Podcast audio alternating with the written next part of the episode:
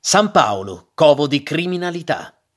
In via Enrico Fermi e in via Chiabrera, nel quartiere San Paolo, c'erano due bar che erano proprio la sede operativa della banda della Magliana.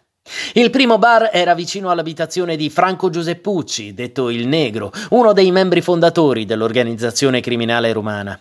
Il secondo bar si trovava invece vicino alla casa di Marcello Colafigli, detto il Bufalo, membro della banda attualmente recluso nel carcere di Torino, accusato dell'omicidio di De Pedis, mai confessato da lui. Il quartiere San Paolo, alla fine degli anni 70, era un quartiere pericoloso e ricco di criminalità, in cui si stringevano alleanze, si nascondevano armi e si progettavano attività criminali. Oggi il quartiere è rinato ed è uno dei più vivaci di Roma, grazie anche alla vicina Via del Porto Fluviale, ricca di locali e di opere di street art.